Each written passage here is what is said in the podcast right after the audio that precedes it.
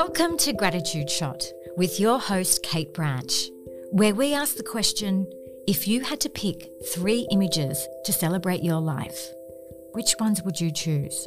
So let's get into today's episode. Hello, and thanks for listening. Today we've got the gorgeous Annalise Garn. Annalise is a model and presenter from the gorgeous Western Australia. And for our listeners all over the world, who I just love that you're listening, Western Australia is the most amazing coastal part of Australia with these sweeping beaches, and they're just stunning. So if you ever get over here, because I know I've got listeners in the UK, in America, Canada, Philippines, and South America and Canada. So thank you. Uh, so Western Australia is an amazing place. Welcome, Annalise. Hi, Kate. Thanks so much for having me. No problem. We've worked together. She makes some beautiful photos as a model and presenter. Now, I would like to ask Annalise what are her three photos. So imagine yourself, you're an old lady, you've had an amazing life and you kind of you can look out at your beautiful apartment but you kind of can't leave home. So your bedside photos are your main kind of view for the rest of the, the time. Yes. So what three photos would you pick mm. to sit on your bedside? So i had a lot of thought about this because i've had a very colourful life for someone who's only 24. Um, my first photo is me and my sister were on the side of a mountain down south called Bluff Knoll, and we were about six years old at the time. And it just reminds me, it takes me back to my roots because I was brought up on a farm um, two hours south of Perth in a place called Dardanup. So I had a very rural upbringing, very country. So my childhood was very much herding sheep, herding cattle, being on a quad bike, playing in mud.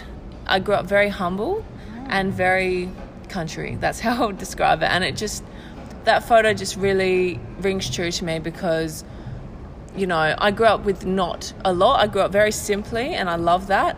And it's such a contrast to what I do now and who I am now. And um, I just loved my childhood and it, it's really reminiscent for me to look at that photo gorgeous. Okay, yeah. photo number one. Photo number two. My second photo is of me with pink hair in front of Stockholm. Um, myself standing in front of Stockholm City. So when I was 17, I left high school and I finished high school. I did really well. I got an ATAR of 90, so I got into any university I wanted to get into. Uh, but I said to my parents, I don't want to go to uni, I want to go overseas. I'm very stubborn, and they wanted me to go straight to university. I said no. So they paid for me to go on a student exchange trip to Sweden. And I went to, I lived in Gothenburg, and then I traveled all over Sweden and Europe, and it was just the best time of my life. I think I was the best version of myself. I was so open. Uh, I was very alternative. I dyed my hair pink, and I really embraced who I was because I'm. A lot of people don't know this about me, but I am a musician, so I can play guitar and I sing. Wow. Yeah. yeah. Wow. Okay. Yeah. So I know I don't really talk about it, but that's amazing. Yeah. That's so creative. It is creative. Yeah. So that's where I, that's what I love, and I always thought I'd grow up and just be a singer. So it's really weird how what I do now, but yeah. So that photo in front of Stockholm, it just is very rings true to the person I want to be more like now, which is interesting and I had such a good time in Sweden. It was such an egalitarian society. There's so much Australia can learn from Sweden. I mean, Australia's great, but there's a lot um, Australia can learn from them. And I just had a great time. Like I was in a jazz band playing the bass guitar. Um, I was a really cool person, and I just and I was in a sports team. Uh, I was in a track and running team and I was learning Swedish. I learned it. Uh, I was in a Mandarin class. I couldn't even speak Mandarin. I know it was. I, I just embraced so many things, and I was so brave. And I just want to be that person more now, which is interesting. Yeah, that's fantastic. I think yeah. that's really, really good. Yeah. yeah. Wow, that's amazing. It's okay. Yeah. Well, I want to know photo number three now.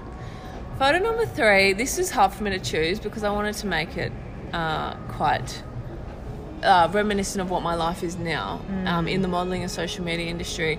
Yeah. So I chose a photo which rung true to me because the photo is of me at L'Oreal HQ in Melbourne, wow. and it was a campaign with Adore Beauty and Pureology. Wow. They're big names over here, everyone. Yes, they are big names. Well, you know L'Oreal, of course, but Adore Beauty is big too. Yeah. Yeah, and I grew up using L'Oreal products and just such a fan of the brand. I, I used it since I was a kid and uh, I love Adore Beauty. I think they're amazing and I love what they stand for.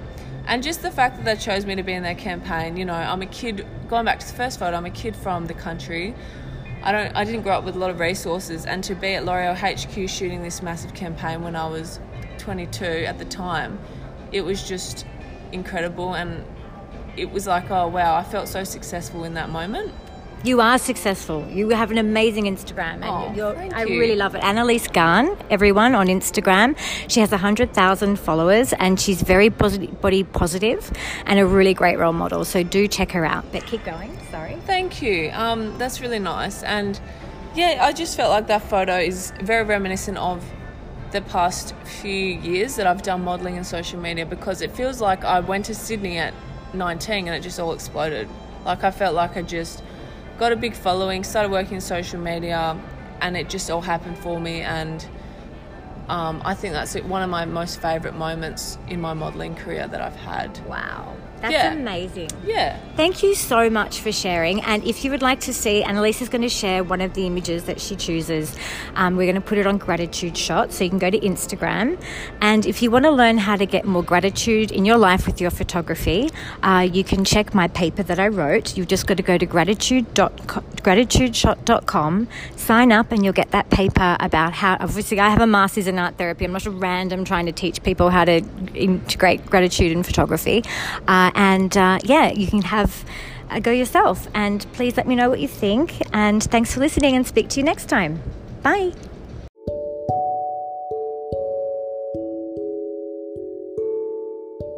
Thanks for listening to today's episode of Gratitude Shot. You're probably wanting to go and have a look at those photos now. So just head to Gratitude Shot on either Facebook or Instagram. Until next week.